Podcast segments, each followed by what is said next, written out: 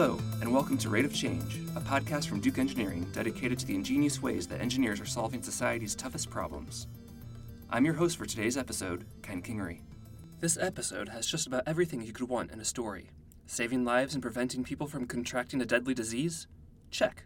Undergraduates getting a chance to make an impact on the entire world? Check. A deep dive into the tiny notch that helps you open a ketchup packet? Now we're talking engineering.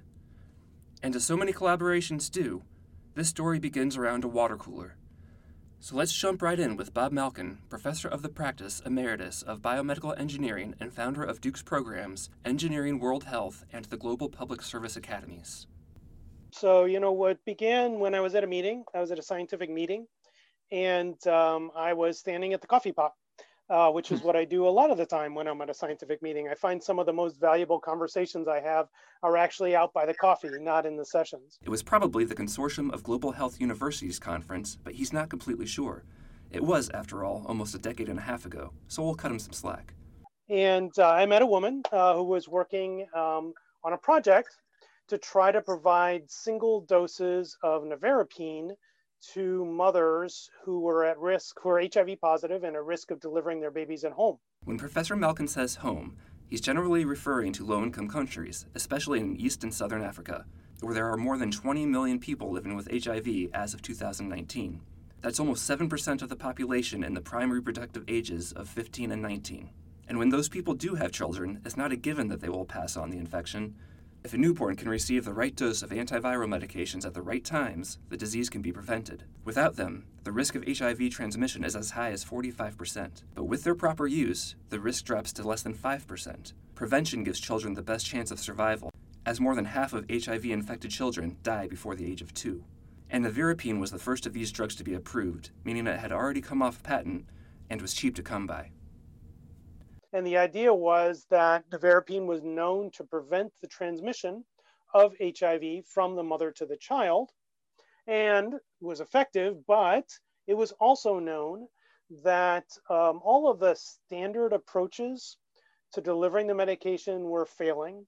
So if you think about your childhood, your mom probably gave you medication in a spoon, perhaps in a um, I don't know, a dropper, maybe a, a cup, spoonful of sugar, syringe, and yeah, yeah. Uh, the Nevirapine's already pretty sweet, so um, probably wouldn't, wouldn't add any sugar. But but um, it turns out all of these standard methods destroy the medication. So the effort was failing, and moms who were delivering at home, which is actually quite common even today in uh, Africa, for example, and other places as well. Um, they they had nothing, and their their kids were at high risk of becoming HIV positive. So uh, USAID, the United States government, funded a project to uh, try to determine a way to provide single dose nevirapine to babies. And that project was failing. Um, by the time I was talking to this woman at the coffee pot, she and her team had worked on it for seven years, and um, and everything failed. Professor Malkin didn't know why exactly their efforts were failing, but he had some ideas. Perhaps something about evaporation, or the way the medication was being handled was destroying it. And, crucially, they were all testable. So I brought it back to Duke, and uh, there was a student, Michael Spahn, who was a mechanical engineering student, and looking for an independent study project. And Michael and I both thought, you know, it'd take a little bit of time to set up uh, maybe a month or two to set up a really good experiment to shut these processes down, and then we could take a look at the data. Turned out it was more like a year and a half to set up the experiment. Uh, so we could be very confident that you know we knew what we were doing. But Michael set up the experiment. He shut down evaporation. He shut down the loss of preservatives, and neither of those hypotheses were correct. Um, it became clear very quickly once we had the data. It was actually pretty obvious what the problem actually was.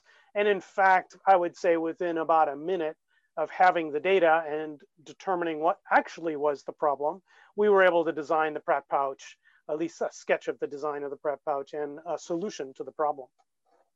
The problem, believe it or not, had more to do with how paint dries than any sort of complicated biochemical reaction. The problem had to do with volume to volume ratio, or the similar problem, the analogy that I like to use, which many people are familiar with is a surface to volume ratio. So if you, uh, for example, go to Home Depot or any kind of store and buy yourself a gallon of paint, it will come as a liquid. Uh, as soon as you spread that on your wall, it will become a solid. The reason or a reason that it makes that transition from a liquid to a solid is you're going from a can, which has a relatively small surface area with a large volume, to the wall where you have a relatively large surface area for a small volume. And the paint then undergoes a transition when you change that surface to volume ratio. That's what was happening to the medication. Slightly more complicated, but that's what was happening to the medication. So The medication was actually exposed to a change when it was removed from the bottle into this packaging, syringe, cup, spoon, or whatever. That change in shape, if you will, or storage conditions was causing the medication to precipitate or causing the medication to change from a liquid to a solid. Professor Malkin explained that in a typical healthcare setting, the medication would be taken directly from the bottle and provided immediately to the baby in the hospital. Or, in other words, the paint was immediately applied to the wall from the can. But in some places in Africa, where women travel long distances for even routine health checkups and usually give birth at home, doctors were trying to give this medication weeks or even months before it was going to be used. So, after three semesters of undergraduate student Michael Spahn working to discover the problem, he then turned to working on a solution with Professor Malkin. In short, they had to design some sort of container that would keep the paint in liquid form even after it had left the original container. And whatever the solution was, it had to be biologically inert, free from contamination, easy to use, and cheap enough to deploy on a large scale. So, um, you know, we both were familiar with packaging like what you get when you go to a fast food restaurant to have ketchup or there's many other actually things that's a salad dressing and there's these other packages that you've probably seen yourself where you tear it open in a corner and pour it out. The critical thing about some of those packages is that they have at least three layers and typically they're going to be uh, five layers uh, the first layer is this plastic which actually contacts the contents then there's an adhesive layer then there's an aluminum foil layer which prevents uh, water from getting out and oxygen and light from getting in. And then most typically there's going to be another layer as a plastic layer over that, which doesn't matter too much. That's mostly to protect the aluminum foil, which is quite thin, um, just a, a, mil or even less. I think it's uh, it might only be eight microns thick. And then uh, we actually put some markings on the outside so moms have some um, clues about how to use the device. So this is a pretty well-developed technology and it's specifically aimed at this problem, controlling what access the contents have to the plastic, but also exposure to oxygen, air, and light and things like that. So we immediately suspected that this packaging would work in this case. There are um, available packaging for food uh, which is um, usually what is used actually for pharmaceuticals is food packaging. That um, and as i mentioned like salad dressing ketchup and mayonnaise mustard um, actually mustard is not in these packages. The reason for this by the way remains a mystery to me. But uh, other things which are packaged like that. So this was a readily available technology. And uh, importantly for us it is a technology that is uh, relatively easily implemented in other words, you don't need a huge manufacturing facility to fill and seal these packages. So we envisioned very quickly, um, after only a few months of additional research, that we could actually set up a plant quickly in Africa or wherever to fill and seal these with the right amount of material. So there you have it a simple, elegant solution that was immediately able to be implemented and save lives. Except, of course, life is rarely that easy though you and I might be quite familiar with uh, ketchup or mayonnaise or salad dressing in one of these packages, that doesn't mean someone who is delivering their baby at home in Africa is. So we had a, a question, you know, could moms really do this? And then there still was also a question of could they empty the contents because we wanted the dose to be accurate. So we wanted babies to get the right amount. Um, so mom had to be able to tear it open while holding the baby dribble the contents into the mouth while emptying the entire pouch into the mouth of the baby. Um, so there were, you know, some challenges, and that's all in addition to accomplishing the main goal, which was to actually store the medication uh, successfully. So we have these three big questions which still need to be answered about the design. So at this point, the project is already almost two years into its life. The problem has been identified, as has a potential solution. Now comes the not so simple process of engineering a foolproof system that meets all of the rigorous medical standards that comes with packaging, storing, and delivering life saving medication. That took another five years of rigorous engineering. So there are five layers in the basic pouch, and all five of them I think we changed. So we probably tried 20 or 30 permutations. The outer coating we changed. It turns out that the outer plastic affects tearing and how easily the moms can tear the pouch. Also, there's uh, typically a notch, uh, which you may not think much about, but that notch and the shape of that notch varies between different materials. So we needed to find a material that really preserved the medication really well, but was really easy for the moms to tear open, uh, which are conflicting objectives. There are many different sealing technologies. And so we went through three or four different sealing technologies, as well as two or three different filling technologies for the pharmacist to fill. And then there was the problem with the ink. We wanted to print on the outside instructions to the mom. So the cheapest way to do that is to take a roll of the original material, which comes in these huge rolls, and my meaning many feet across and, and several feet in diameter. Thousands of pounds these rolls weigh. They stick them on a machine, they run it at high speed, and they print all of the outside packaging printing on the outside. Then they re-roll the package and send it off to a different machine to cut and seal the three sides. Well, at the moment when they re-roll that roll, the outside of one pouch touches the inside of the next pouch. That means that the ink that you use to print has to be compatible with the medication you're to later store inside the pouch. The first iteration, that wasn't true. We used a randomly selected ink, and of course, it destroyed the medication. None of us realized that they re rolled the roll before putting it on the next machine to cut and seal the pouches. So yes, very specific. It took a long time to get every one of these processes from the shape of the notch to printing the instructions. To design the best Pratt pouch possible, the team's decisions needed to be driven by actual data from actual women, which meant they needed help. They got volunteer moms to try to use the packets to deliver the medication to dolls as practice, and eventually to real babies in Africa, which actually resulted in quite a few failures early on. That led to a redesign in the labeling instructions. Um, to even the shape of the pouch itself, so that moms could one handed squeeze the pouch and empty the contents.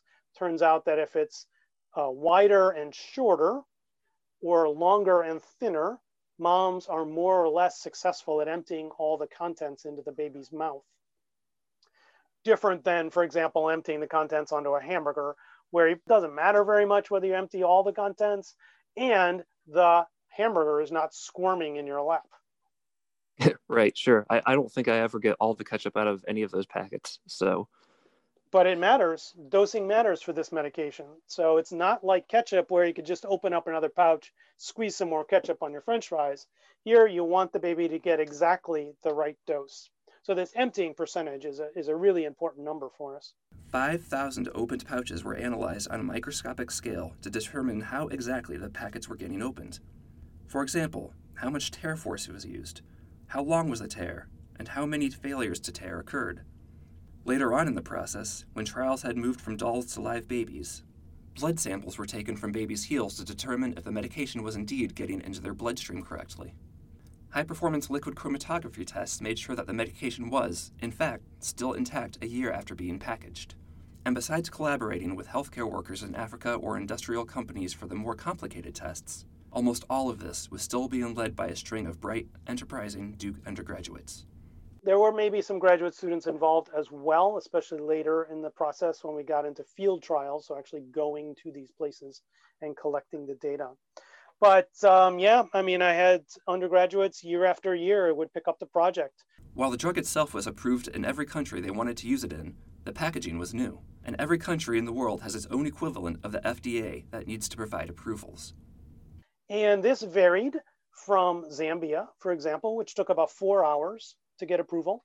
So between us requesting approval and its availability in the market took about four hours.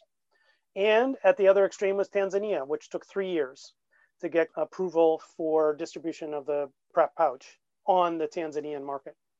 Despite all of the challenges over more than a decade's worth of work, the Pratt Pouch program is now up and running in Ecuador and Uganda with the help of grants from sources like the National Institutes of Health and USAID. Tens of thousands of babies have received antivirals. In Kampala, Uganda, semi custom equipment assembled by Duke graduates are capable of reaching more than 10,000 infants each year. And for all they know, that's just the tip of the iceberg. However, keep in mind the technology is completely open source. We very early on decided not to use any sort of intellectual property protection. All of the designs, all of the usage, the labeling, everything is open source. So anyone can actually go onto our site, uh, download all the data, download all the designs, order themselves up some pouches and start uh, getting them approved in their country for use and distributing them. So in fact, there, there can be and could be many places using them that I wouldn't know about. As for the programs they do know about, Professor Malkin's goal is to reach at least 80% of HIV positive moms in Ecuador and Uganda. He also has his sights set on setting up new programs in additional countries. But as have all things planned for the past couple of years, the pandemic has brought them to a virtual standstill. Normally, we are very active in expanding use of the pouch, in trying new medications with it to make sure that they are or are not compatible, like antibiotics, for example, TB meds. However, um, almost all of that work has stopped right now. Uh, the way that we have driven the project from the beginning is undergraduates at Duke. And we, I do have an undergraduate working on uh, the program right now, but the majority of that was field work. Most of the work was going into the field, traveling. Um, and uh, right now, that's just not possible for the undergraduates at Duke. Once this situation resolves, and you know, I assume we are going to all get back to kind of a normal life. I don't exactly know when, but once we do, um, I uh, fully assume that we're going to get back to um, having the students travel, getting field data. Once we're able to gather data in the field, then we can also go back to writing grants and um, really supporting the operation fully. But as any good engineer knows, almost all problems have a solution if you're willing to put in the time and effort required to find it. So uh, we will not, um, you know, sort of rest, if you will, on this project because there are still millions of mothers delivering their babies who are HIV positive um, those babies at risk of themselves becoming HIV positive, and the moms aren't getting access to the medication. Problem is quite severe right now because of COVID, but it is going to um, continue. Uh, we, our goal is to see that every mom is able to medicate their kid and prevent the kid from being HIV positive. So we have a long way to go. There is no end really in sight to this problem. And as I said, that's only one issue. There are also issues with TB meds for children.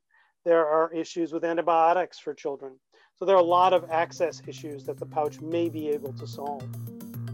That's the show for today. I hope you've enjoyed hearing about how just one conversation around a coffee stand with the right people can inspire a string of undergraduate engineers to change the world. If you want to learn more about Professor Malkin's work and the Pratt Pouch, you can keep up with their progress at www.pratt.duke.edu. And if you want to hear more inspiring stories such as this one, I encourage you to subscribe to this podcast. Thanks for listening.